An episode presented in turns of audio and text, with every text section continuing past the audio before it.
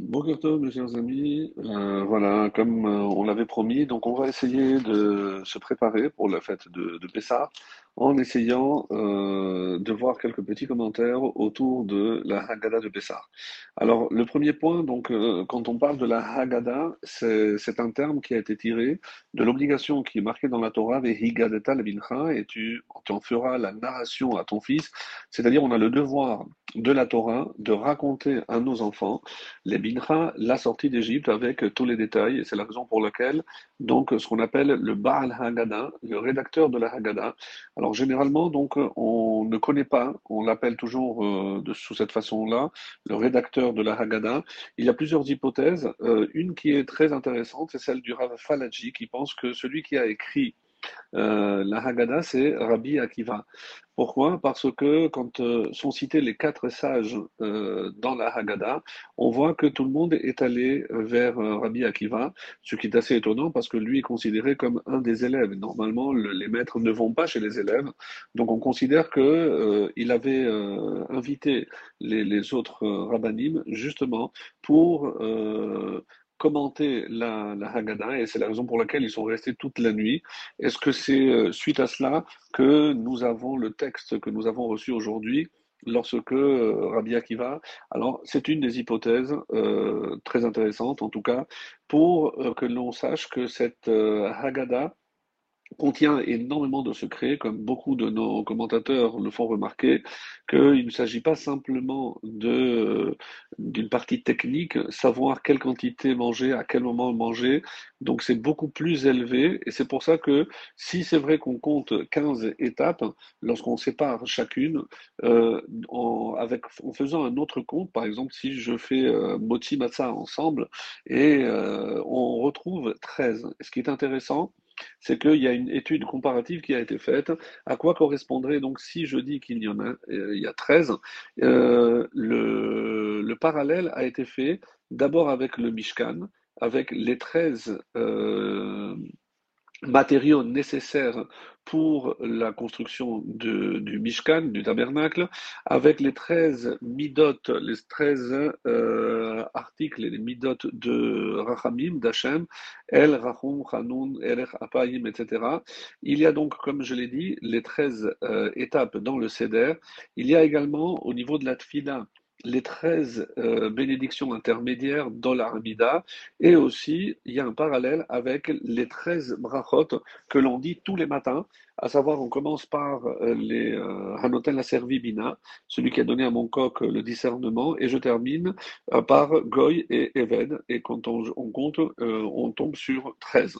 Alors, Ceci pour nous dire que euh, ce n'est pas aléatoire et que le choix du nombre des étapes, Echad, comme vous le savez, c'est la valeur numérique de 13, Echad, donc pour nous dire qu'il y a ici une unité, et dans le Mishkan, et évidemment avec Hachem, avec ses midotes de Rachamim, avec les 13 étapes du Seder, avec la Amida, donc où, toutes les, les brachot intermédiaires sont au nombre de, de 13, et les brachot du matin.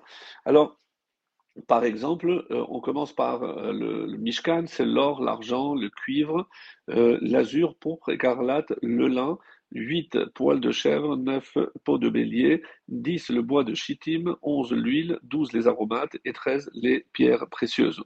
Alors, c'est pour ça que des fois on trouve 15 parce qu'on détaille les pierres précieuses, il y en avait trois euh, catégories, mais si je les regroupe, donc je retombe sur ce chiffre de 13. El, Rachum, Hanun, Erer, Apayim, Verav Chesed, Emet, Notzer Chesed, La Alafim, Noseavon, Vafesha, Vechata'a, Venake. Donc, ce sont les 13 midotes de miséricorde de Dieu, le cadeau que le Satan avait fait à Moshe pour euh, se faire pardonner, et c'est ce qu'on fait d'ailleurs lorsqu'on fait Tachanunim. Pour ce qui est des étapes au niveau du Seder, Kadesh Urchatz, Karpas, Yachatz, Magid Rorza, donc il est une coutume de les énoncer avant de commencer le, le, le, soir du CEDER, de les annoncer, donc euh, d'abord euh, en entier, toutes les étapes, et ensuite, avant chaque étape, donc on lit à voix haute Kadesh. Donc là maintenant on s'apprête à faire le kiddush.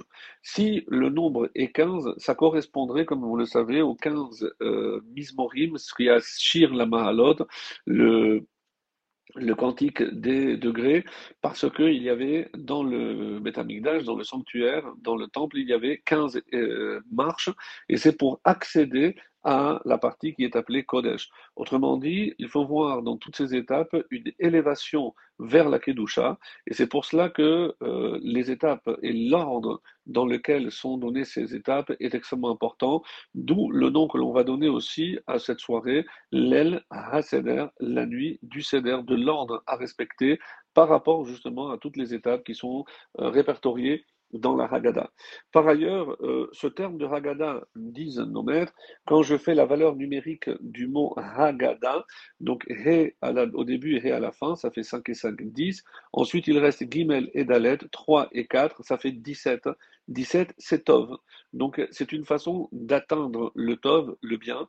Et d'autres commentaires disent, c'est une façon aussi de remercier pour le Tov, la Haggadah, c'est un petit peu comme le Hallel, on vient faire la louange à Hachem et euh, raconter tous ces miracles, c'est reconnaître tous les bienfaits qu'Hachem nous a fait.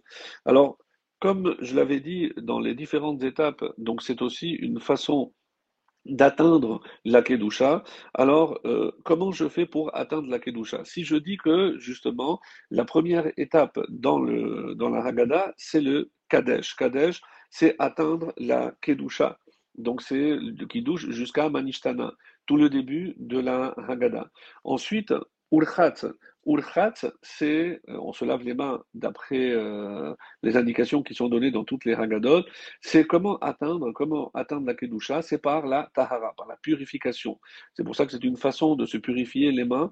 Et comment je peux atteindre la, la purification? Et c'est pour ça que chaque étape vient pour que je ne perde pas l'objectif qui est euh, Goy Kadosh, une nation sainte, comment je peux atteindre cette sainteté? Alors Karpas, Karpas, qui est un morceau de, de céleri, ou pour d'autres, selon les coutumes, c'est Hamistapek Bemoat, c'est savoir se contenter de peu, c'est-à-dire la pauvreté pas être pauvre dans le sens du terme, mais ne pas avoir besoin de ce qu'on n'a pas, savoir se contenter de ce qu'Hachem nous a donné. Ça, c'est une façon d'être pur. Yachat, je coupe parce que même ce que j'ai, il faut que j'apprenne à le distribuer. Ensuite, Magid. Magid, Rortza. Qu'est-ce que je dois dire aux autres? Rortza, à eux aussi, je dois faire en sorte qu'ils soient capables de se purifier, ne pas penser qu'à moi. Et d'autres, d'autres, d'autres, d'autre côté, Matzah en hébreu, en dehors du parazim, c'est aussi la racine nitim, shne anashim nitim, deux personnes qui se disputent, qui avaient un conflit. Donc motzi matzah, sortir du conflit. C'est ne jamais rentrer en conflit, c'est une des façons aussi de pouvoir avancer. Maror, donc euh, savoir aussi que maror, la valeur numérique du mot maror, resh, resh, c'est deux fois deux cents, c'est donc comme tav, c'est mavet. Donc s'éloigner aussi, sortir du conflit et de l'amertume. Korer, savoir s'envelopper. S'envelopper, c'est se protéger justement contre l'amertume, contre euh, tous les conflits. C'est ça, Korer, c'est comme une kalicha, c'est une couverture. Shulchan Arour. Et comment je peux l'atteindre Par l'étude. Shulchan Arour, c'est évidemment, Shulchan Horaire, on dit, mais c'est Shulchan Arour, c'est le livre des lois euh, écrit par Yosef Karo, c'est-à-dire étudier quel doit être mon comportement. Et comme ça, Tsafoun, j'arriverai à celui qui se cache, c'est-à-dire Hachem. Barer, Là, il pourra me bénir parce que je l'aurai atteint. À Halel, quand je sais que je suis à côté de lui, je ressentirai la joie. Nirta, et exaucé. Et là, je pourrai tout demander, parce qu'une fois que j'aurai atteint cet objectif, Hachem exaucera toutes nos prières. Voilà pour cette première étape, mes chers amis. La suite au prochain numéro.